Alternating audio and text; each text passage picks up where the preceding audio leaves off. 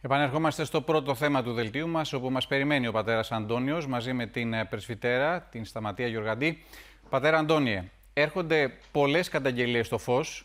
Ε, πραγματικά είμαστε λυπημένοι και στεναχωρημένοι για όλο αυτό, αυτό το, το μεγάλο κύμα καταγγελιών. Ε, έχουμε κάνει την έρευνά μας και ε, σας πληροφορώ ότι όλα όσα καταγγέλλονται είναι ανυπόστατα ψεύδι. Ε, είμαστε, είμαι θυμωμένος και αγανακτισμένος μπορώ να πω. Δεν πηγαίνει πουθενά το μυαλό σας. Διοικείτε την οργάνωση για πάνω από 25 χρόνια. Δεν υπάρχει κάποιο πρόσωπο στο οποίο να αφορούν οι φερόμενες πράξεις. Τι πιστεύετε; Όχι, δεν πηγαίνει το πρόσωπό μου, δεν, δεν γνωρίζουμε τίποτα εμείς. Με αυτή τη φροηδική παραδρομή, το «όχι πουθενά δεν πηγαίνει το πρόσωπό μου» και δηλώνοντας πως έκανε σε μια μέρα την έρευνά του και έβγαλε και αθωτική απόφαση για όλους και για όλα, ενώ μέχρι τότε σχεδόν δήλωνε ότι δεν γνώριζε καν τις καταγγελίες, ξεκίνησε η ενδεχομένως προσωρινή αποκαθήλωση του πατέρα Αντώνιου Παπα-Νικολάου. Η αγάπη του για τα παιδιά και την προσφορά ήταν εμφανής, τουλάχιστον μέχρι πριν από αρκετά χρόνια. Όμως μέσα στις δεκαετίες, λένε οι άνθρωποι που τον γνώριζαν από τότε, κάτι άλλαξε, κάτι στράβωσε. Αυτή είναι η σκληρή αλήθεια για τον πατέρα Αντώνιο. Είναι τα podcast της LiFO. Γεια χαρά, είμαι ο Άρης Δημοκίδης και σας καλωσορίζω στα Μικροπράγματα, το podcast της LiFO που φιλοδοξεί κάθε εβδομάδα να έχει κάτι ενδιαφέρον. Αν θέλετε να μας ακούτε, ακολουθήστε μας στο Spotify, τα Google ή τα Apple Podcasts.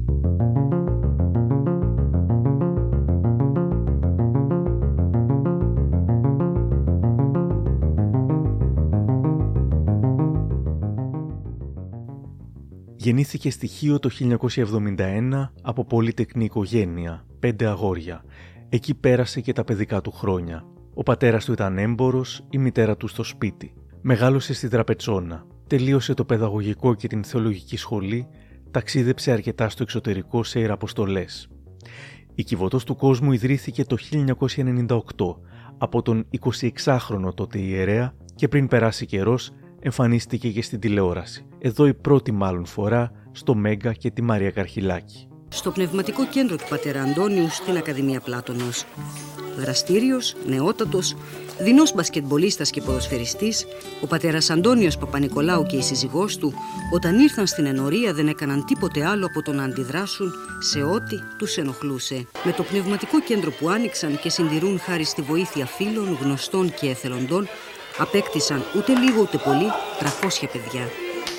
Σιγά σιγά βλέπουμε τους καρπούς. Εδώ πέρα τα παιδιά μάθανε να αποκαλεί ο ένας τον άλλον με το όνομά τους και όχι με την εθνικότητα. Το είχαν αυτό στην αρχή, δηλαδή, ναι. όταν έρχονταν εδώ, Αλβανέ, Ιρακινέ. Ο Ιρακινός, ο Ρώσος μου λέει πάτε. Ναι, δεν μιλούσαν με το όνομά τους και τους εξήγησα πόσο σημαντικό είναι να αποκαλείς τον άλλον με το όνομά του και πόσα αξία του δίνεις και πόσο γνωρίζεις τον άλλον και τον αναβαθμίζει ως πρόσωπο.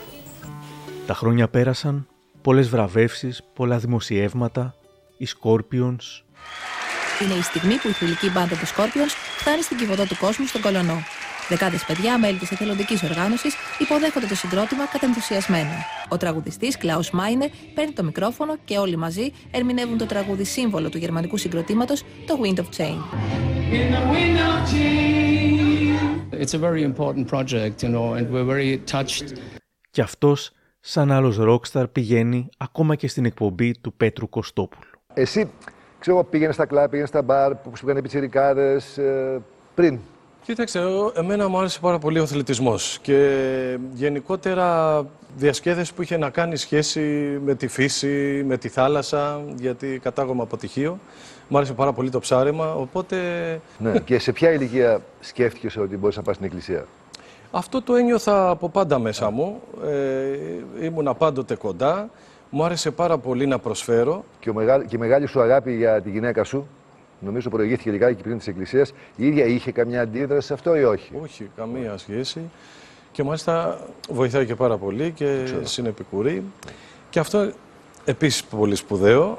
Όμως, ακριβώς επειδή όλα φαίνονταν τόσο τέλεια, κανένας δεν έψαξε αν κρύβεται κάτι κάτω από την επιφάνεια και το κράτος για 25 χρόνια δεν έκανε ποτέ έλεγχο στα οικονομικά και στον τρόπο λειτουργίας της Κιβωτού. Η πρώτη φορά που προσωπικά άκουσα οτιδήποτε αρνητικό ήταν σε ανύποπτο χρόνο πριν περίπου ένα εξάμεινο. ακροάτρια που είχε ακούσει τη σκληρή αλήθεια για τη μικρή Μαρία και το χαμόγελο του παιδιού, μου είχε γράψει την εμπειρία της για τιμωρίες, για άσχετο προσωπικό που δεν ήθελαν άτομα που να τους κόβει, το ότι προτιμούσαν ηλικιωμένες συνταξιούχες εθελόντριες, ότι δεν ήθελαν φοιτητές από το ΕΚΠΑ, μου είχε μιλήσει για αντιπαιδαγωγικές μεθόδους, για παιδαγωγούς σε εισαγωγικά και για το προσωπικό που το άλλαζαν σαν τα πουκάμισα. Όλα ήταν σαφώς αντιπαιδαγωγικά και ύποπτα, αλλά δεν θα τα έλεγες εγκληματικά, μέχρι που ήρθαν οι κατηγορίες για εγκλήματα. Το συγκεκριμένο αγόρι το γνωρίζετε, πατέρα Αντώνη, εσείς; Δεν ξέρω για ποιο μιλάτε. Για το 19χρονο αγόρι. Ναι, δεν ξέρουμε το όνομά του, το επίθετό του. Ο, ο οποίος, τον, τον οποίο καταγγέλει το παιδί. Έχετε καταλάβει ποιος μπορεί να είναι; Ξέρετε, εμείς έχουμε πάρα πολύ κόσμο στην κυβότητα του κόσμου και το προσωπικό είναι δεν έχετε επικοινωνήσει με όλες τις δομές, να καταλάβετε στον κολονό ποιος μπορεί να ήταν αυτός ο άνθρωπος; Ήταν εθελοντής; Πα, πάτε. Ε, ναι, τι να σας πω. Ε, ε, εννοείται δεν περνάει από το μυαλό μου. Αν περνούσε από το μυαλό μου θα, θα είχαμε... Ο πρόεδρος της Ένωσης Αστυνομικών, που ήταν στο στούντιο της Κατερίνας Καινούριου, προφανώς ήξερε ποιος ήταν ο ελέφαντας στο δωμάτιο και άφηνε κάποια υπονοούμενα. Πατέρα Αντώνη, από εκεί το παιδί λέει ότι με, πια, με κάποιον που έπαιζε μπάσκετ. Ποιο μπορεί να είναι το πρόσωπο που καταγγέλει; Ποιος είναι αυτός που παίζει μπάσκετ στο κολονό; Ας πούμε εσείς παίζετε μπάσκετ; Πολλοί παίζουν μπάσκετ. Κάθε Σαββατοκύριακο ε, όλοι οι άνθρωποι, όλα τα παιδιά, όλοι οι παιδαγωγοί με αυτό ασχολούμαστε. Δηλαδή ναι, όσον αφορά στο κομμάτι της ψυχαγωγίας τους. Ε, σε μια περίπτωση απομάκρυναν αυτόν για τον οποίο ήταν στο Βόλο. καταγγελία. Σε αυτή την περίπτωση εδώ τώρα, αν κληθεί κάποιος ε, που έχει προσωποποιήσει πιθανώς το, το παιδί, το, 18, το 19χρονο, θα τον απομακρύνετε μέχρι να περατωθεί η έρευνα; Αν θέλετε απαντάτε. Ε, εννοείται, μα τι, τι ερώτηση είναι αυτή βέβαια. Βέβαια, δεν θα έδιωχνε τον εαυτό του, δηλώνοντας πως ό,τι και να συνέβαινε αυτό θα το γνώριζε, δεν θα μπορούσε πια να επικαλεστεί άγνοια. Οι συνεντεύξεις του εκείνη την ημέρα ήδη έδειχναν πως κάτι πήγαινε λάθος. Δεν φανταζόμασταν καν πως το πρόσωπο που καταγγελόταν ήταν ο ίδιος, όμως ο απορριπτικός τρόπος που το ζεύγος μίλησε και τα έριξε όλα στα παιδιά προκάλεσε ανησυχία.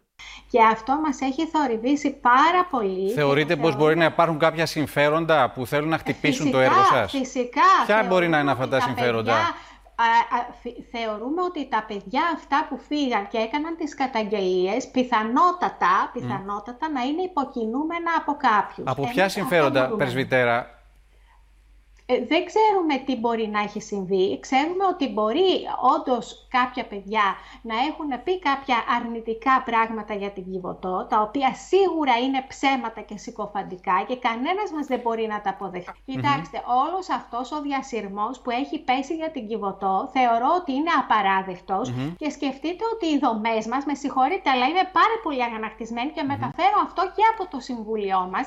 Πάντως δεν είναι μόνο μία καταγγελία, είναι πολλές και διαφορετικές καταγγελίες, Πρεσβυτέρα, αν μου επιτρέπετε. Και θέλω να προσθέσω ότι στα μέσα κοινωνικής δικτύωσης υπάρχουν αναρτήσεις από παιδιά που ζούσαν στις δομές οργάνωσης και ισχυρίζονται πως να ξέρετε ότι ο πατέρας Αντώνιο είναι ο πρώτος που τα ξέρει όλα και ο πρώτος που κάνει τα στραβά μάτια. Εσείς, πατέρα Αντώνη, τι απαντάτε σε αυτό, σε αυτές τις αναρτήσεις; Αυτό δεν είναι δεκτό. Είναι απαράδεκτο αυτό που λέγεται. Και όσα όλα λέγονται συκοφαντικά και όσα όλα έχουν βγάλει όλα τα κανάλια, εγώ θεωρώ ότι είναι ανυπόστατα και, και πήραν αφορμή από ένα δημοσίευμα. Δηλαδή, δεν ξέρω, βάλετε ένας ολόκληρος οργανισμός επειδή κάποιο παιδί είχε την κακία και δεν ξέρω τι άλλο να πάει να καταθέσει αυτά τα πράγματα. Λέτε δηλαδή ότι σας εκδικούνται τα παιδιά παρά το μεγάλο καλό που τους έχετε κάνει. Αυτό το πράγμα. Βεβαίως, ναι, ναι, βεβαίως. Εγώ είμαι σίγουρη γι' αυτό. Μέσα σε μια μέρα, ο πατέρας Αντώνιος κατάφερε να αλλάξει την εικόνα που είχαμε για αυτόν με δύο μόλις εμφανίσεις. Η σελίδα «Μοναδικοί άνθρωποι» στο Instagram έβαλε τη φωτογραφία του βάζοντας συσσαγωγικά «Τα παιδιά παραβατούν, τα παιδιά δεν είναι κανονικά, τα παιδιά αυτά μας εκδικούνται που αντικαταστήσαμε τους γονείς τους. Είπατε πως πολλά από αυτά τα παιδιά εμφανίζουν παραβατική συμπεριφορά, δεν μπορούν ίσως να σας συγχωρέσουν ότι πήρατε τη θέση του φυσικού τους γονιού. Αυτό δεν θεωρείτε πως είναι προβληματικό ως θέση. Γιατί να φτάσουν στο σημείο τα παιδιά αυτά να καταγγείλουν σεξουαλική κακοποίηση, ξύλο, πολύμηνες τιμωρίες, απομόνωση; Ε, υπάρχουν πολλοί άνθρωποι που μιλούν αυτή τη στιγμή χωρίς να έχουν ε, εμπειρία ξέρετε, αυτών των πραγμάτων που, που εμείς έχουμε. Τεράστια εμπειρία και έχουμε δώσει την ψυχή μας. Ε, ζούμε ε, στην ουσία μέσα στο, στο έργο. Τα παιδιά τα οποία, ξέρετε, δεν, δεν έχουν όρια. Ε, παιδιά τα οποία προέρχονται έτσι από πάρα πολύ δύσκολες οικογένειες και πολλές φορές συγκρουόμαστε και προσπαθούμε με αγάπη, με στοργή, με καλοσύνη, είμαστε μπροστά τους και προσπαθούμε να τα κρατήσουμε με αυτή την εννοια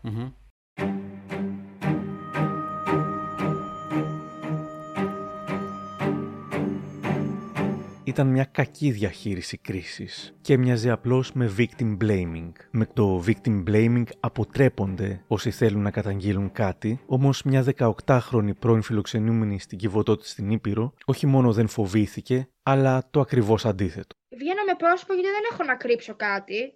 Απλά αυτό που με ενόχλησε πάρα πολύ είναι αυτό σε μια συνέντευξη που είπε ο Πάτερ για τα παραβατικά παιδιά. Ότι είμαστε παραβατικοί, είμαστε κακοί, όπως είπε η πρεσβυτέρα. Πραγματικά την πρεσβυτέρα την είχα πολύ ψηλά στα μάτια μου. Γιατί έχουμε κάποιο συμφέρον. Ναι, δεν έχω κανένα συμφέρον από την Κιβωτό. Έχω φύγει, δεν είμαι πλέον παιδί της Κιβωτό. Δεν έχω καμία ανάγκη ούτε τον Πάτερ, ούτε τους παιδαγωγούς. Έχω συμφέρον όμως να προστατεύσω τα μικρότερα παιδιά, τα οποία είναι εκεί μέσα και είναι 5 με 7 χρονών και 8, τα οποία τους συμπεριφέρονται σαν σκουπίδι. Οι εμφανίσεις τους Ζεύγους θεωρήθηκαν καταστροφικές και γι' αυτό και ακυρώθηκαν και όλες οι επόμενες προγραμματισμένες συνεντεύξεις τους. Αν το κλίμα είχε στραβώσει, φαντάζεστε τι έγινε όταν αποκαλύφθηκε ότι ο ίδιος ο Αντώνιος ήταν ο καταγγελόμενος. Το παιδί αυτό έχει και φόβο συμπληρωματικά, πέραν όσων έχουν συμβεί. Ο δημοσιογράφος Αντώνης Φουρλής. Όταν έκανε την καταγγελία του στο τέλη του καλοκαιριού, δέχτηκε μια επίθεση και ξυλοκοπήθηκε στη μέση του δρόμου από έναν άνθρωπο που του είχε στήσει καρτέρι. Και είναι ένας άνθρωπος που είναι στέλεχος της κυβωτού του κόσμου και πάρα πολύ κοντά στον πατέρα Αντώνιο. Ένα κορίτσι και ένα αγόρι έκτοτε υποστήριξαν πως είχαν υπάρξει αυτόπτες μάρτυρες σε όσα κατήγγειλε ο 19χρονος.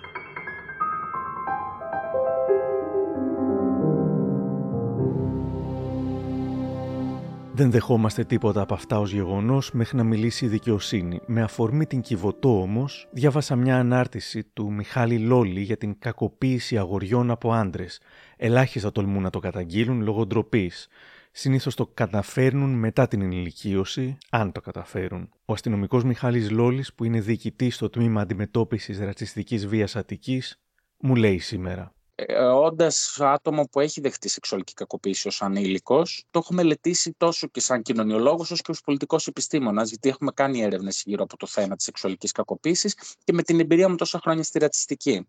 Τα αγόρια, λόγω της ετεροκανονικότητας που κυριαρχεί, ότι μόνος δρόμος για να ε, θεωρηθεί φυσιολογικό να μεγαλώσει ένα αγόρι είναι ο δρόμος της ετεροφιλοφιλίας, οπότε καταπνίγει όλες τις άλλες ταυτότητες. Αντιλαμβάνει ότι αν δεχτεί ένα αγόρι κακοποίηση από έναν άντρα, αν είναι ομοφιλόφιλο, φέρει το στίγμα της ομοφιλοφιλίας, ότι λόγω της ομοφιλοφιλίας ε, δέχτηκε την κακοποίηση. Αν είναι ετεροφιλόφιλο, θα το καταπνίξει γιατί θα ντραπεί να εκδηλώσει ότι δέχτηκε κακοποίηση από έναν άντρα, γιατί μπορεί να το θεώρησε ομοφιλόφιλο. Πέραν αυτού, οι έρευνες το δείχνουν ότι ένα στα έξι αγόρια που κακοποιείται γιατί και δεν είναι μικρό το ποσοστό, κακοποιείται από άντρες του στενού οικογενειακού περιβάλλοντος υπεράνω πάσης υποψίας. Από άντρες με υψηλά επίπεδα ανδρισμού, εγνωσμένου κύρους, οικογενειάρχες κλπ.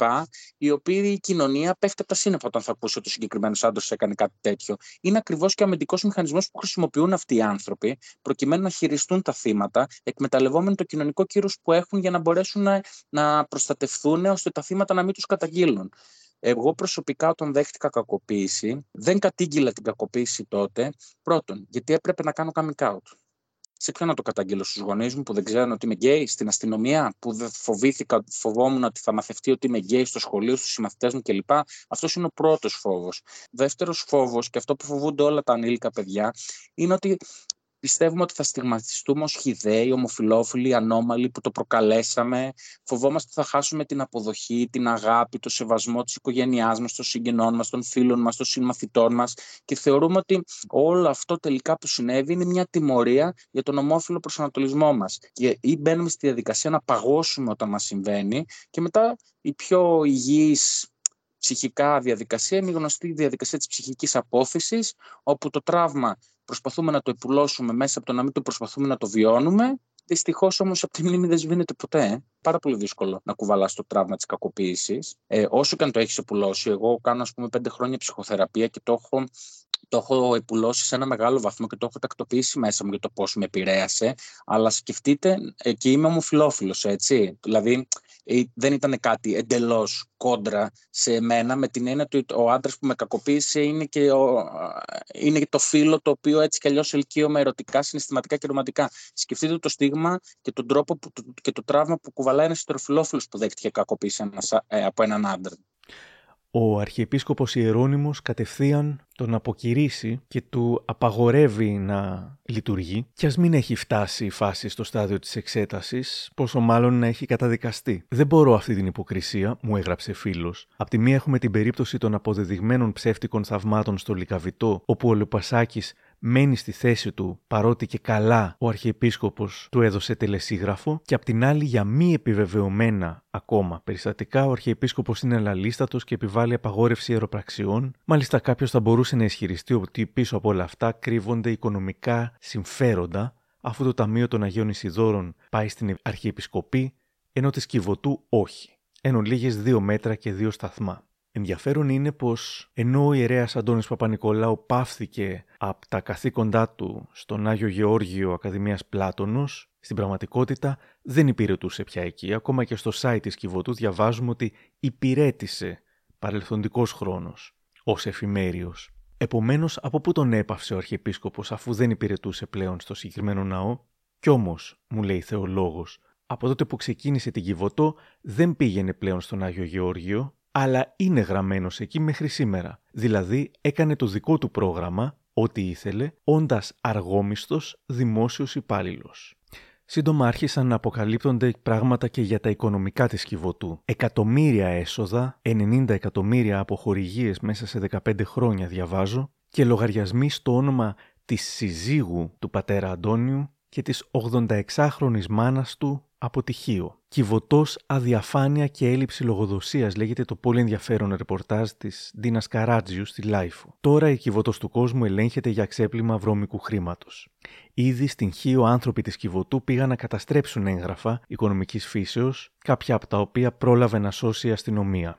Το πιο σοκαριστικό όμως είναι πως ενώ οι δωρεές ήταν δεκάδων εκατομμύριων ευρώ και η Κιβωτό είχε ετήσιο πλεόνασμα από μισό έως ένα εκατομμύριο ευρώ, ζητούσε συνέχεια μέσω social media οικονομική βοήθεια από τον Κοσμάκη για να πληρώσει το λογαριασμό του ρεύματος εδώ, το λογαριασμό της σύντησης εκεί, ενώ διαχειριζόταν δεκάδες εκατομμύρια και είχε και πλεόνασμα, όπως αποκαλύπτεται τώρα.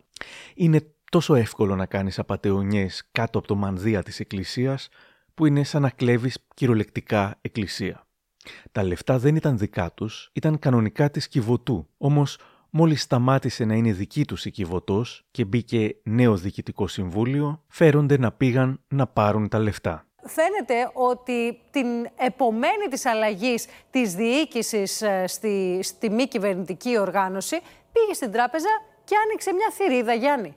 Έτσι είναι, Σία. Οι πληροφορίες αναφέρουν ότι στην αρχή της ε, προηγούμενης εβδομάδας ένα μέλος από το πρώην ε, Διοικητικό Συμβούλιο, κάποιες πληροφορίες αναφέρουν ότι πρόκειται πράγματι για την ε, πρεσβυτέρα, μετέβησε σε υποκατάστημα τράπεζας και επισκέφτηκε τραπεζική θηρίδα που διατηρούσε σε αυτό. Προκαλεί συνειρμούς και σαφώς γυρνά κάποια ερωτήματα, με δεδομένο κιόλας ότι υπάρχει η πληροφορία, το, το συγκεκριμένο υποκατάστημα υπήρχε και λογαριασμός καταθέσεων, μέσα στον οποίο υπήρχε το ποσό των 2 εκατομμυρίων ευρώ. Πολλοί δωρητέ όπως η χείρα του βιομηχανού Καρέλια, μίλησαν για την περίεργη συμπεριφορά του ζεύγους όταν τους πρόσφεραν ακίνητα.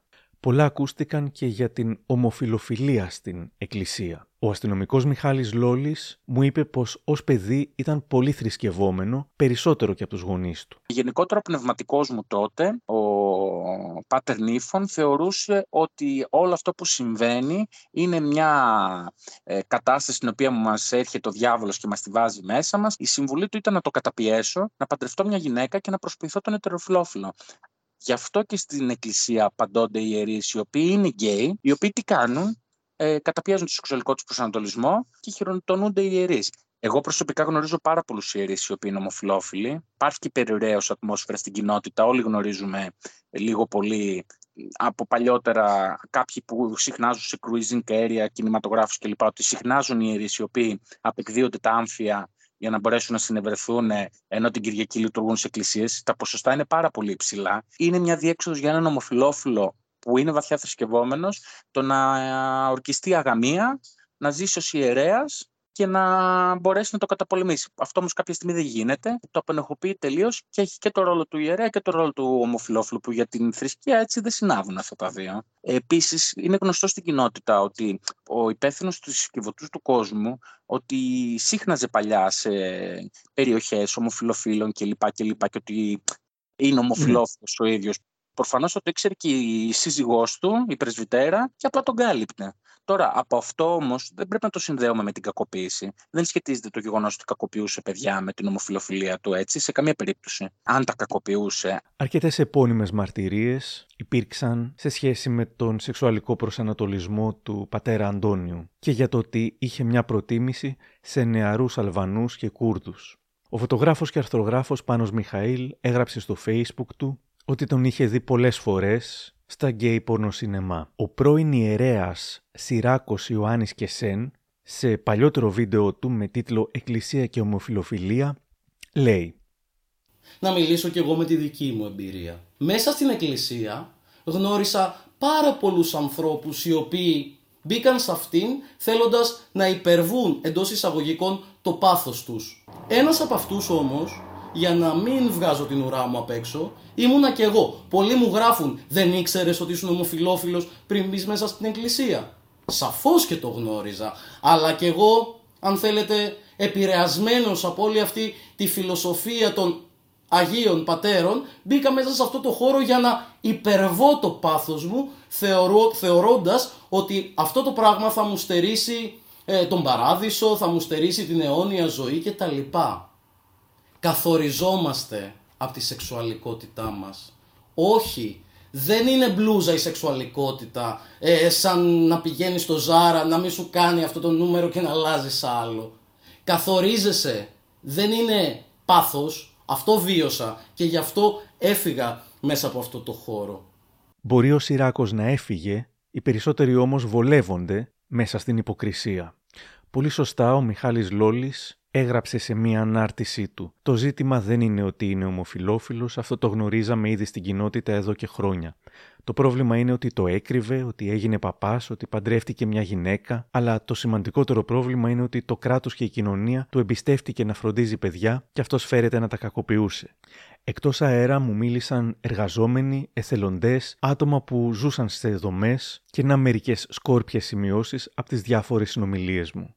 Εργαζόμενος. Αναγκαζόμασταν να βάζουμε παιδιά στην απομόνωση. Για πολύ καιρό. Κακοποιητικές συμπεριφορές. Όλα όμως ήταν απόφαση από πάνω και όχι του εκάστοτε παιδαγωγού. Εθελοντής. Το αίσθημα που είχαμε περισσότεροι ήταν πως ο Αντώνιος ήταν νάρκισος και εγωκεντρικός. Ήθελε να τον υπηρετούν. Απαξίωνε εργαζομένους και παιδιά, ειδικά τα κορίτσια. Αυτό το είπε και ένα κορίτσι στην τηλεόραση που γνώριζε τον Αντώνιο προσωπικά. Ναι, το ξέρω. Αλλά κάθε φορά που του έλεγα τα προβλήματά μου δεν έκανε τίποτα. Πάντα είχε δουλειές για άλλα πράγματα. Για τα παιδιά δεν είχε ποτέ δουλειές. Και πάντα καθόταν με τα γόρια. Με τα κορίτσια ήταν πολύ ρατσιστής. Εργαζόμενος. Λίγοι άντεχαν να μείνουν.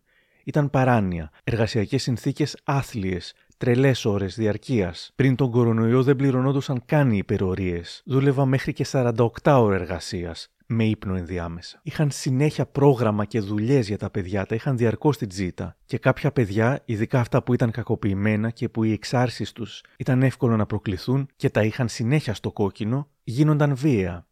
Άλλος εργαζόμενος. Κάποια παιδιά ήταν αγρίμια. αλλά παιδαγωγικά η αντιμετώπιση ήταν ανεπαρκέστατη. Τα έβαζαν φυλακή απλά για να ρολάρει το πράγμα ανέμακτα. Δεν νοιάζονταν για κάτι παραπάνω.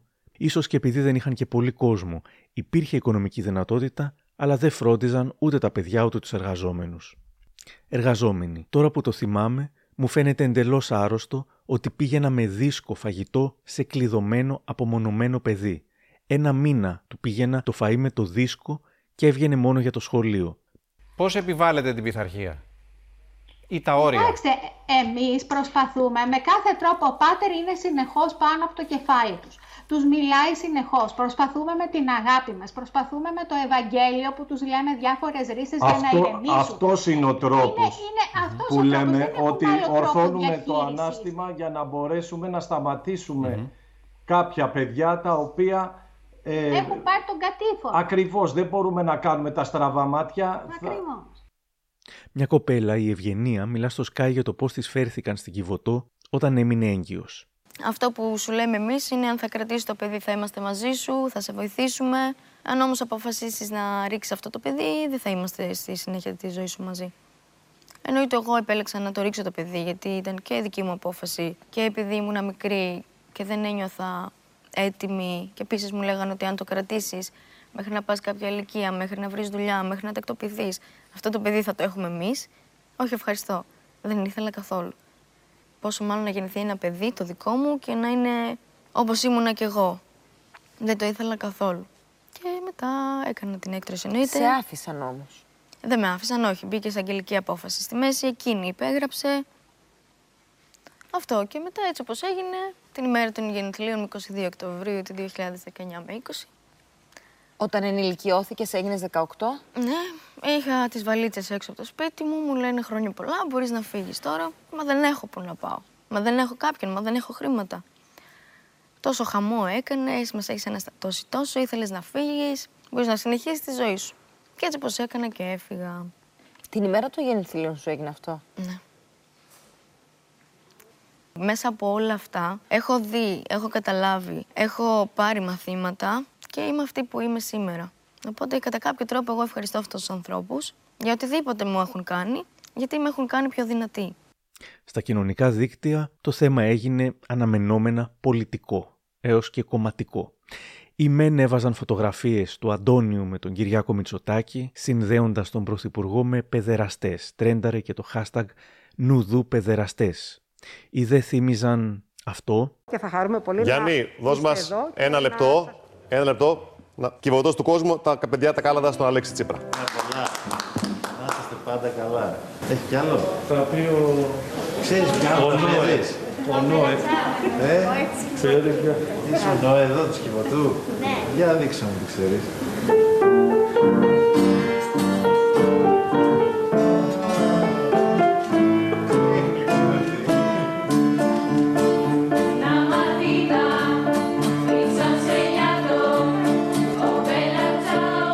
Ή τη βράβευση του Αντώνιου ως Ευρωπαίου πολίτη μετά από πρόταση του Ευρωβουλευτή Δημήτρη Παπαδημούλη, αλλά και αυτή την τέλειως άβολη παρέμβαση του Σταμάτη Κραουνάκη στην εκπομπή της Μπέττυς Μαγγίρα που τιμούσε την κιβωτό του κόσμου. Καλημέρα και χρόνια πολλά. Ε, θα ήθελα να, να παρακαλέσω αν υπάρχει τρόπος μετά την συνομιλία μας να δούμε το βίντεο με τη Βιτάλη και τα παιδιά. Την Κιβωτό του κόσμου, το τραγούδι που έγραψα για την Κιβωτό. Μπορούμε να σας υποσχεθούμε θα το δούμε αύριο γιατί κλείνει η εκπομπή και δεν έχουμε χρόνο να το Οκ, δείξουμε. βάλτε στο YouTube, είναι στο YouTube.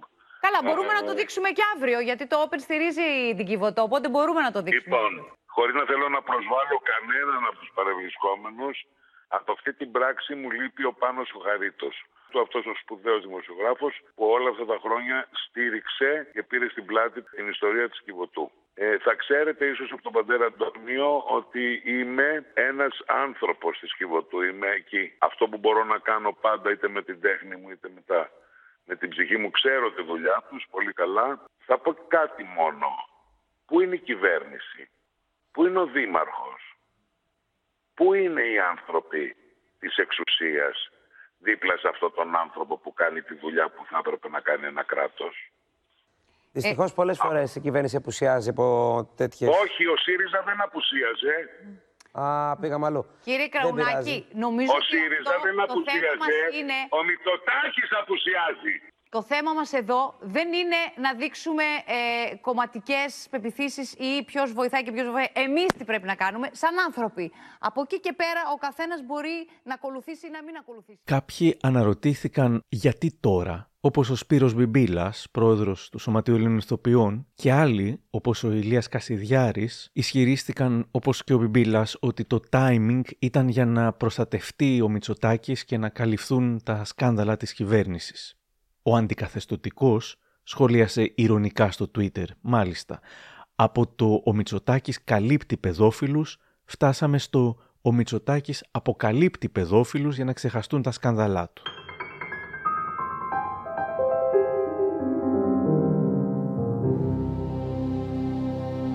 Πέρα από όσους κατηγόρησαν την Κιβωτό και τον Αντώνιο, υπήρξαν και υποστηρικτές ή έστω άνθρωποι με περισσότερη κατανόηση γνωστή μου μου λέει πως για άλλο ίδρυμα που προστατεύει κακοποιημένα άτομα, μόλις ο ιερέας τους πει να μην καπνίζουν στους κοινόχρηστους χώρους της εκκλησίας, τον βρίζουν, τον παρουσιάζουν σαν τέρας, φεύγουν και κάνουν χαμό. Ας το έχουμε υπόψη μας ότι μπορεί κάποιος να μεγαλοποιεί και να υπερβάλλει. Στην τηλεόραση υπήρξε μια θετική μαρτυρία 25χρονου. Ο πατήρα Αντώνιος δεν έχει καμία σχέση με αυτά. Άμα φταίει, φταίει ένας παιδαγωγός να μην την πλήρωσε ο Πάτερ, εμένα με μεγάλωσε. Έκανα βλακίες και έπρεπε να κάνω τιμωρία για να μου δείξει ο Πάτερ ότι είμαι λάθος. Ο Πάτερ ποτέ δεν θα πειράζει παιδί. Ο Πάτερ αγαπάει όλα τα παιδιά του κόσμου. Ο Πάτερ δεν θα έλεγε ποτέ σε κάποιο παιδί κάνε μου αυτή τη δουλειά. Ο Πάτερ είχε ανθρώπους να του κάνουν αυτές τις δουλειές.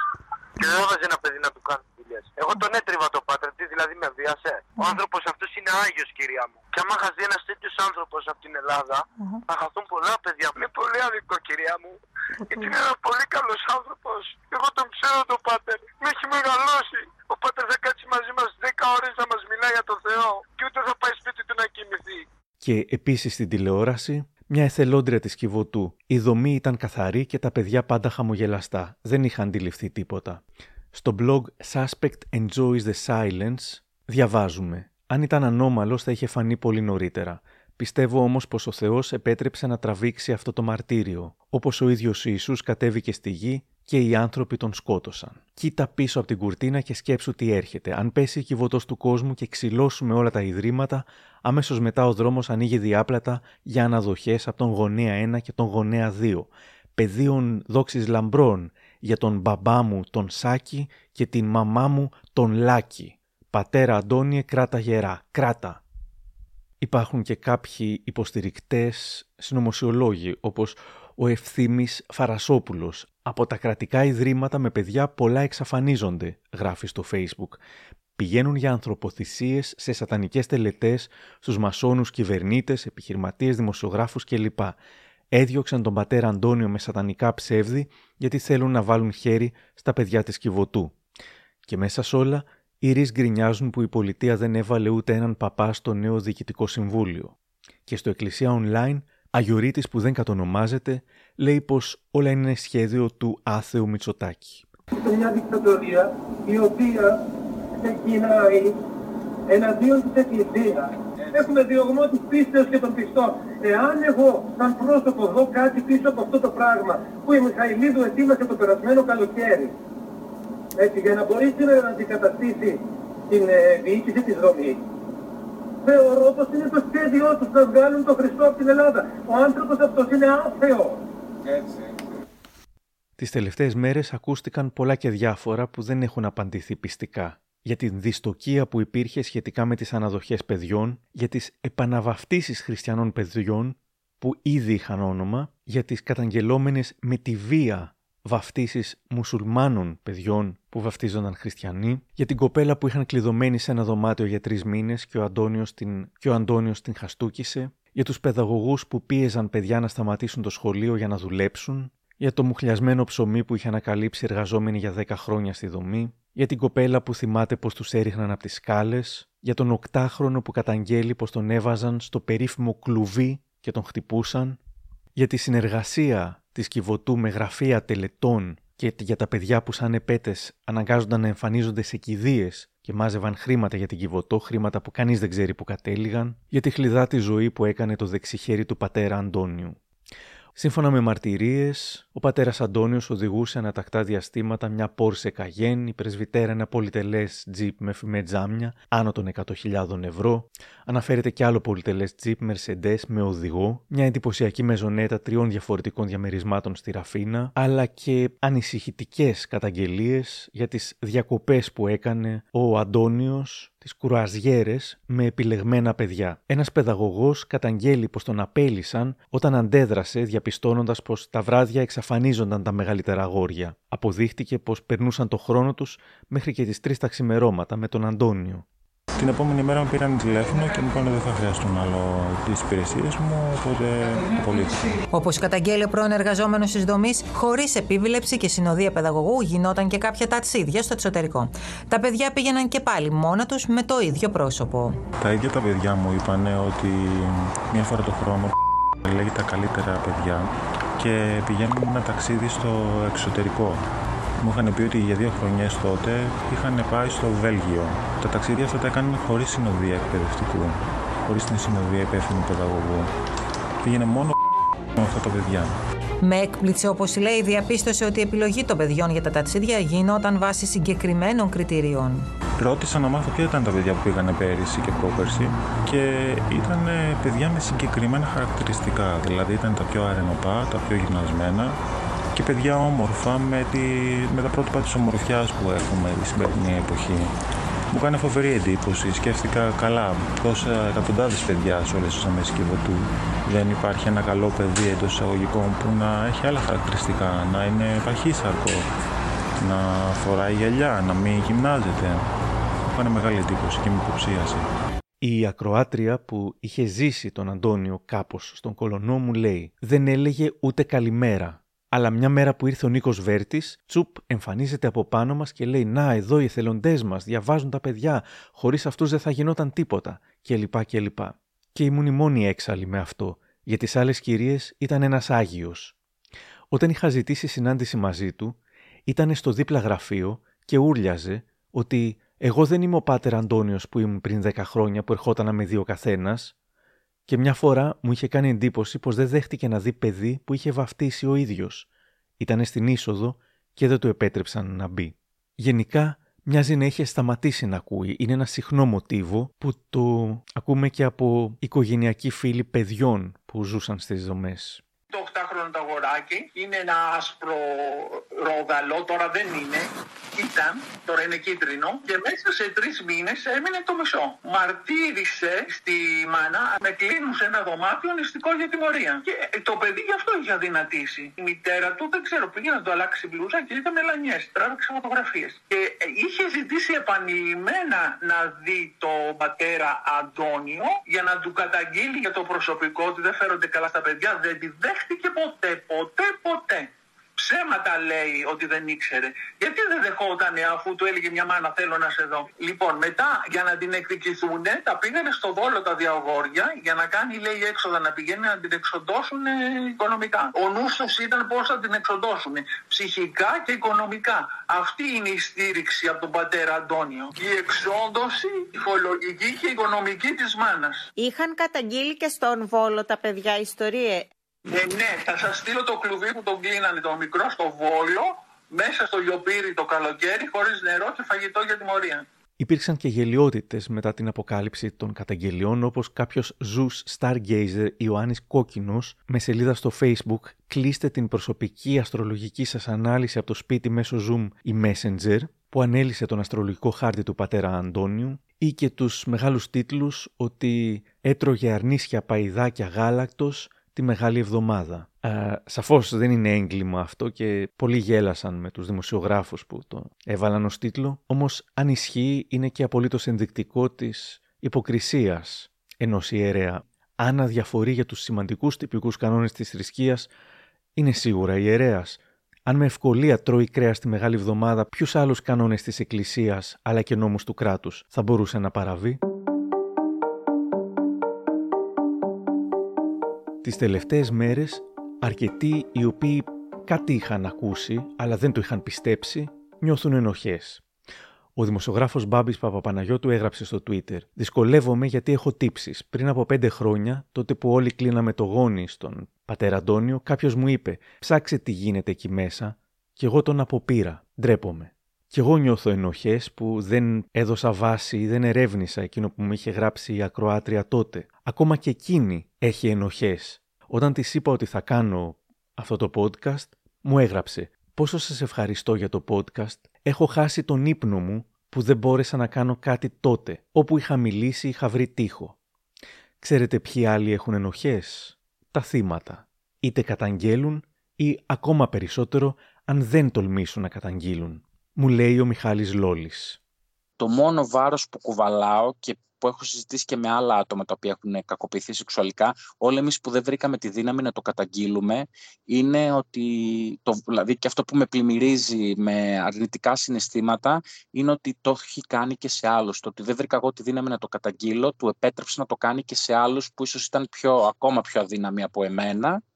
Και είναι ίσως και ένας λόγος παλιότερα δεν το έλεγα, αλλά λόγω του ότι πλέον μιλάω ανοιχτά για την κακοποίηση, ένας λόγος που που ασχολούμαι ως ακτιβιστής με τα ανθρώπινα δικαιώματα των ΛΟΑΤ ατόμων είναι ακριβώς γιατί θέλω να αποκαταστήσω μέσα μου ε, και βοηθώντας τα άλλα ΛΟΑΤ και άτομα να μην τους συμβεί κανένα ομοφοβικό περιστατικό, κανένα περιστατικό κακοποίησης για να μπορέσω να, να δώσω πίσω στην κοινωνία αυτό που δεν της έδωσε όταν δεν κατοικείλα το περιστατικό. Και την ενοχή που δεν θα ξεπεράσω ποτέ είναι ότι δεν βρήκα τη δύναμη να το καταγγείλω. Αυτό είναι κάτι που μαθαίνεις να ζεις πια με αυτό. Όσο και αν λύσεις το τραύμα σου, ε, το γεγονός ότι δεν βρήκες τη δύναμη να το καταγγείλεις, δηλαδή αν θα, βέβαια δεν μπορείς να κρίνεις με βάση τις προσλαμβάνουσες στις τωρινές, το τι θα έκανες τότε, σε καμία περίπτωση. Κεφάλαιο «Αποϊδρυματοποίηση».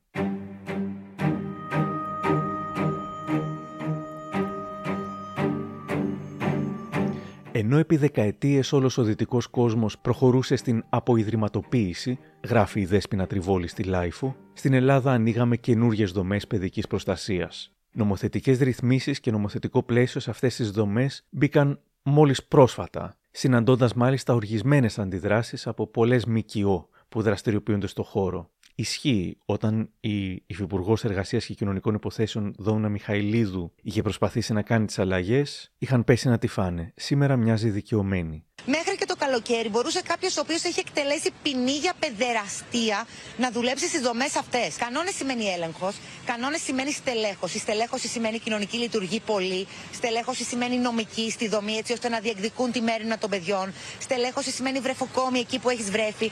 Συνεχίζω από το άρθρο της Δέσποινας Τριβόλη. Η πρώτη καμπάνια για την αναδοχή ξεκίνησε πέρσι. Ήρθε η ώρα να οριμάσει η ελληνική κοινωνία να αφήσει τις αγκυλώσεις του παρελθόντος με παπάδες που κάνουν έργο και φιλανθρωπικά τσάγια για κυρίες, να κατανοήσει πως δεν υπάρχουν καλά ιδρύματα και να στηρίξει την αναδοχή. Το Δίκτυο για τα Δικαιώματα του Παιδιού ιδρύθηκε το 2004 με βασικό στόχο την προάσπιση των δικαιωμάτων του παιδιού όπως ορίζονται στην Σύμβαση για τα Δικαιώματα του Παιδιού του 1989 του ΟΗΕ. Αναπτύσσει πρωτότυπες πρωτοβουλίες και παρεμβάσεις με στόχο την προώθηση, την ευαισθητοποίηση και τον έμπρακτο σεβασμό στα δικαιώματα του παιδιού, ορισμένα από τα οποία ουσιαστικά παραμένουν άγνωστα σε πολλούς ακόμη και σήμερα. Μίλησα με τον διευθυντή του δικτύου για τα δικαιώματα του παιδιού, τον επίσης συγγραφέα Πάνο Χριστοδούλου είναι γεγονός ότι τα παιδιά που είναι καλά ενημερωμένα για τα δικαιώματά τους πέφτουν και πιο δύσκολα θύματα κακοποίησης ή οποιασδήποτε άλλης παραβίαση των δικαιωμάτων τους. Οπότε προσπαθούμε να δίνουμε βάση σε αυτό το κομμάτι και ειδικά με τα παιδιά κάνουμε πολλές δράσεις. Πόσο εύκολο είναι αυτά να μην καταπατούνται σε ένα ίδρυμα, ακόμα και σε ένα ίδρυμα στο οποίο δεν γίνονται έσχοι, ας πούμε; Όσο ξέρω η UNICEF είχε κάνει μια μεγάλη έρευνα. Κάθε παιδί που τοποθετείται σε ένα ίδρυμα ε, συνήθως ε, υπάρχει μια πιθανότητα που πλησιάζει το, αν θυμάμαι καλά, το 80%-85% να κακοποιηθεί σωματικά και γύρω στο 20% με 25% να κακοποιηθεί σεξουαλικά η πράξη έχει δείξει ότι υπάρχουν τέτοια επιβεβαιωμένα περιστατικά. Επίσης, ε, από όσο γνωρίζω, υπάρχει και μια διεθνής ε, σύσταση του ΟΗΕ, με τουλάχιστον 20 ετών αυτή, προς όλα τα κράτη, να εξαλείψουν την ε, τοποθέτηση βρεφών ή παιδιών σε πολύ μικρή ηλικία σε ιδρύματα, καθώς στο ίδρυμα τα παιδιά αυτά παθαίνουν μη αναστρέψιμες βλάβες στον εγκέφαλό τους γιατί δεν μπορεί να αναπτυχθεί φυσιολογικά επειδή του λείπουν ε, εκεί μέσα τα υγιή ερεθίσματα που κανονικά έχει από μια οικογενειακή φροντιστική σχέση. Οπότε νομίζω ότι τα, τα ιδρύματα είναι ένας εντελώς ε, ξεπερασμένος ε, θεσμός ε, και είναι γεγονός ότι οι περισσότερες ε, χώρες, τουλάχιστον στην ε, Ευρώπη, κινούνται σε μια λογική κλεισίματος. Και η εναλλακτική ποια είναι; Η εναλλακτική είναι η αναδοχή, η οποία δυστυχώς στην Ελλάδα δεν φαίνεται να, να λειτουργεί τουλάχιστον ακόμη. Μια ενδιαφέρουσα μαρτυρία ανέβηκε στο ΑΜΠΑ από την Νένη. Αξίζει να διαβαστεί, όπως και το άρθρο του Πέτρου Τατσόπουλου στα νέα που κατέληγε όσο και αν βελτιωθεί το παθογόνο μοτίβο, ιδανικό ίδρυμα θα παραμένει πάντα το ίδρυμα που βάζει λουκέτο.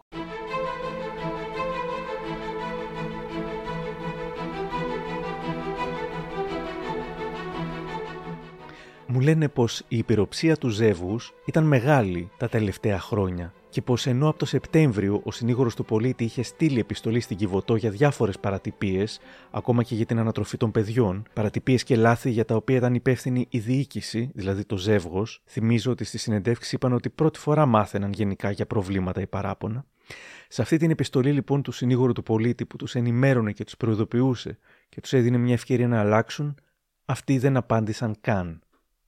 Σχετικό, τώρα αποκαλύφθηκε πως η δομή της Καλαμάτας δεν είχε καν άδεια και ενώ οι φορείς έκαναν έκκληση στη ΜΚΟ να ξεκινήσει τη διαδικασία, αυτή αδιαφόρησε. Ο λόγος που κανένας δεν έβαλε λουκέτο στις δομές είναι, όπως λένε, το ότι φιλοξενούνταν παιδιά και δεν ήθελαν να μείνουν στο δρόμο. Δηλαδή, άνθρωποι των δομών χρησιμοποιούσαν τα παιδιά ως ασπίδα, εκβιάζοντας την πολιτεία ότι αν προσπαθήσετε να μας ελέγξετε, θα τα αφήσουμε στο δρόμο και τα εκατομμύρια συνέχιζαν να μαζεύονται. Μία από τις τελευταίες εκδηλώσεις της Κιβωτού του Κόσμου ήταν στοιχείο και είχε θέμα την παιδική κακοποίηση και παραμέληση. Βλέποντας πώς δουλεύει η δομή, πολλοί λένε πως δεν είναι μέρος για να μεγαλώνουν παιδιά. Εδώ ο Μιχάλης Λόλης. Δεν είχε ειδικούς παιδαγωγούς που έχουν σπουδάσει, που είναι ικανοί για να μπορούν να φροντίζουν παιδιά. Έτσι. Είχε απόφυτους παιδιά τα οποία ήταν μέσα στη, στην κυβωτό του κόσμου στρόφιμοι και ενηλικιωμένοι άρχιζαν να δουλεύουν. Άρα ήταν ένα σύστημα, ένα παρεάκι χωρίς κοινωνικό λειτουργό, χωρίς ψυχολόγους, χωρίς ψυχιάτρους συστηματικά. Στη διοίκηση ήταν άτομα τα οποία είναι άσχετα. Μόνο μια κοινωνική λειτουργός υπήρχε στα 7 άτομα της διοίκησης. Και ας μην ξεχνάμε το γεγονός ότι ένας ιερέας ο οποίος φροντίζει παιδιά, δεν είναι ικανός να φροντίζει παιδιά ακριβώς για την ιερέα της Χριστιανικής Εκκλησίας. Πέραν του γεγονότος ότι η Χριστιανική Ορθόδοξη Εκκλησία και οι θρησκευτικές πεπιθήσεις είναι απόλυτα σεβαστές, αλλά θολώνουν την κρίση των πιστών και δεν βλέπουν ότι ένας ιερέας δεν έχει την ικανότητα να φροντίζει παιδιά. Σκέψω αν είχε να φροντίσει παιδιά τα οποία είναι ομοφυλόφιλα το οποίο δεν, δεν λέω ότι τα κακοποιούσε, μόνο ότι τα φρόντιζε. Θα τους έλεγε αυτά που μου έλεγαν εμένα τότε, ότι είστε αμαρτωλοί, ότι θα καείτε στην κόλαση και ότι φταίνε οι άλλοι και ο διάβολος που, που νιώθετε έτσι και αλλάξτε το. Και τους οδηγεί στο να προσποιηθούν. Ή δεν μπορώ να σκεφτώ πώς θα συμπεριφέρθηκε σε ένα τρανς παιδί. Ή πώς συμπεριφέρεται στα κορίτσια. Βγήκε μια καταγγέλουσα που της είπε ότι δεν θα πας να κάνεις άμβλωση και θα κρατήσεις το παιδί. Το δικαίωμα στην άμβλωση είναι θεμελιώδες ανθρώπινο δικαίωμα και πώς γενικότερα ε, συμπεριφερόντουσαν στα κορίτσια που ενοχοποιούσαν τη σεξουαλικότητά τους, θα τους έλεγαν ότι δεν πρέπει να κάνετε σεξ αν δεν παντρευτείτε και όλα αυτά τα σεξιστικά που αναπαράγει η χριστιανική ορθόδοξη πίστη. Εκτός αν έχουν καλούς ιερείς, γιατί υπάρχουν και αυτοί, υπάρχουν και φωτισμένοι και πνευματικοί και καλοί που βοηθάνε όντως τον κόσμο και δεν τον γεμίζουν ενοχές. Από μόνο του το γεγονός ότι κάποιος είναι ιερέας δεν σημαίνει ότι στην πραγματικότητα και στη σκληρή ζωή που ζούμε που είναι άδικη ότι δεν είναι ικανός κάποιος να κάνει κακοποίηση επειδή είναι ιερέας. Ακριβώς περιμένουμε τη δικαιοσύνη σε κάθε περίπτωση να αποφανθεί αλλά από αυτό το, το τεκμήριο της οθότητας μέχρι να καταλήξουμε τι γίνεται δεν σημαίνει ότι θα έχουμε σε κάποιον στο απειρόβλητο γιατί είναι ιερέας. Ο διευθυντής του Δικτύου για τα Δικαιώματα του Παιδιού, ο Πάνος Χριστοδούλου, μου είπε πως νόμοι υπάρχουν που προστατεύουν όλα αυτά τα δικαιώματα, αλλά συχνά δεν υπάρχει η κουλτούρα για να εφαρμοστούν. Πώς μπορούμε λοιπόν να αποκτήσουμε αυτή την κουλτούρα; Νομίζουμε διαρκή και επαναλαμβανόμενη εκπαίδευση. Καλά και σε επαγγελματίες που το αντικείμενό τους είναι σχετικό με, με το παιδί. Θεωρώ ότι θα πρέπει να είναι υποχρεωτική η εκπαίδευση πάνω στα δικαιώματα του παιδιού και φυσικά και σε κάθε σχολή που έχει να κάνει με παιδιά. Τέτοιε γνώσει θα πρέπει να έχουν όλοι, από τον αστυνόμο μέχρι κοινωνικούς λειτουργούς, οποιοδήποτε τέλος πάντων βρίσκεται σε οποιαδήποτε επαφή με τα παιδιά θα, θα περνάει από μια εκπαίδευση. Οπότε με την εκπαίδευση μόνο μπορεί να αλλάξει η κουλτούρα μας και να σεβόμαστε περισσότερο τα δικαιώματα των παιδιών; Νομίζω πως ναι. Ο πατέρας Αντώνιος, μου λέει άτομο που τον γνώριζε από παλιά, είναι ένας άνθρωπος γεμάτος αντιφάσεις. Νιώθει χριστιανός, αλλά νιώθει και κάνει και πράγματα που δεν τα δέχεται η θρησκεία. Καταπιέζει ή κρύβει τη φύση του για να γίνει αποδεκτός. Είναι ταυτόχρονα ένας ήρωας που βραβεύεται και όλοι πιστεύουν ότι είναι άμεμπτος, αλλά και κάποιος που χρησιμοποιεί αντιπαιδαγωγικές μεθόδους, χάνοντας τον έλεγχο των πολλών πλέον δομών του. Ήταν ένας ταπεινός άνθρωπος που αρχικά δεν ενδιαφερόταν για χρήματα, αλλά κατέληξε να γεμίζει τους λογαριασμούς της μητέρας και της συζύγου του, τους δικούς του δηλαδή, και τις θηρίδες τραπεζών, με χορηγίες που κανονικά δεν χρειαζόταν. Ήταν ένας καλός άνθρωπος, κατά βάση, όμως δεν πάβει να έχει ανθρώπινες αδυναμίες. Η μεγάλη διασημότητα, οι συνεχείς βραβεύσεις, τα εξώφυλλα, οι συνεντεύξεις, τα έβγε και τα ζήτω μπορεί να φουσκώσουν τα μυαλά και του πιο ταπεινού ανθρώπου. Η δε εξουσία μπορεί να διαφθείρει και τον πιο καλοπροαίρετο. Η μαρτυρία του Ανδρέα Μικρούτσικου μοιάζει ενδεικτική. Τον είχε γνωρίσει στις αρχές της Κιβωτού και τώρα, φανταστείτε πριν καν να αποκαλυφθεί ότι αυτός είναι ο καταγγελόμενος, έβλεπε μπροστά του έναν άλλον άνθρωπο. Έχουμε βρεθεί στις αρχές της Κιβωτού και με είχατε εκπλήξει με το ήθος σας, τους χαμηλούς σας τόνους και την προσπάθεια που ξεκινάγατε. Ήταν αρχές, πολλά χρόνια πριν. Και χαιρόμουν όλο αυτόν τον καιρό γιατί έλεγα να και μια δομή από έναν άνθρωπο θρησκευόμενο, από έναν άνθρωπο της Εκκλησίας που παράγει έργο. Αυτή τη στιγμή όμως σας μιλάω όχι σαν θητεία στην τηλεόραση, σαν, σαν τηλεθεατής. Αυτό που βλέπω. Βλέπω έναν άνθρωπο τρομοκρατημένο, έναν άνθρωπο που προσπαθεί με παιδικούς ελιγμούς, δηλαδή όλοι παίζουν μπάσκετ, δεν το έχουμε πάρει χαμπάρι, να αφήνει η αιχμή ότι όλα αυτά είναι δημιούργημα της εκδίκησης κάποιων παιδιών τα οποία είναι διαταραγμένα ή να προσπαθεί να τα κρύψει κάτω από το χαλί. Σας το λέω σαν έκφραση αγάπης. Δηλαδή αυτή τη στιγμή εγώ στο σπίτι μου θα έλεγα «Ω, τι έχουν να δουν τα μάτια μου». Δεν είμαι ο πάτερ Αντώνιος που ήμουν πριν από 10 χρόνια που ερχόταν να με δει ο καθένας. Θυμάμαι τα λόγια της εργαζόμενης.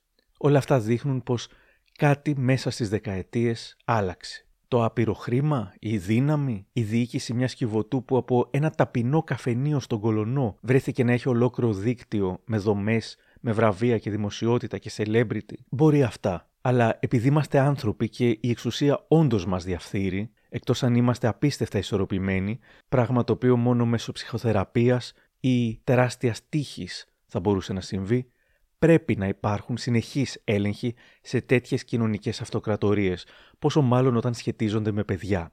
Η σκληρή αλήθεια για τον πατέρα Αντώνιο είναι πως δεν δέχεται κανένα ανθρώπινο λάθος που μπορεί να έκανε και όταν είχε την ευκαιρία να φανεί ανθρώπινος, να παραδεχτεί κάτι έστω μικρό, άρχισε για πολλωστή φορά, με τη σύζυγό του ως υποβολέα, να περιαυτολογεί. Πατέρα Αντώνιο, θεωρείτε πως έχετε κάνει κάποιο λάθος σε όλη αυτή την ιστορία; Κοιτάξτε να δείτε, ε, εγώ έχω δώσει τη ζωή μου, αυτό, αυτό μόνο μπορώ να σας πω ε, και δεν ξέρω αν αυτό είναι λάθος. Ε, έχω δώσει την, ό,τι, ό,τι έχω και δεν έχω, δεν, δεν κάνουμε ποτέ διακοπές, είμαστε πάντοτε από πάνω από αυτά τα παιδιά και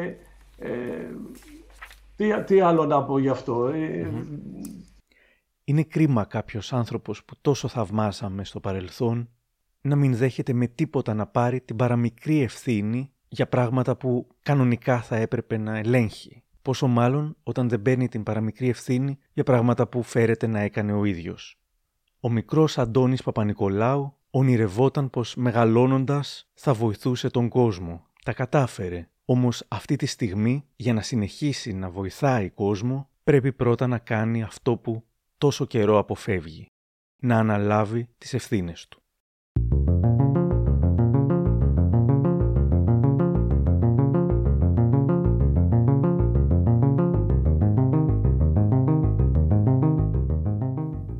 Κάπου εδώ τελειώσαμε και αν θέλετε να μας ακούτε ακολουθήστε μας στο Spotify, τα Google ή τα Apple Podcasts. Γεια χαρά!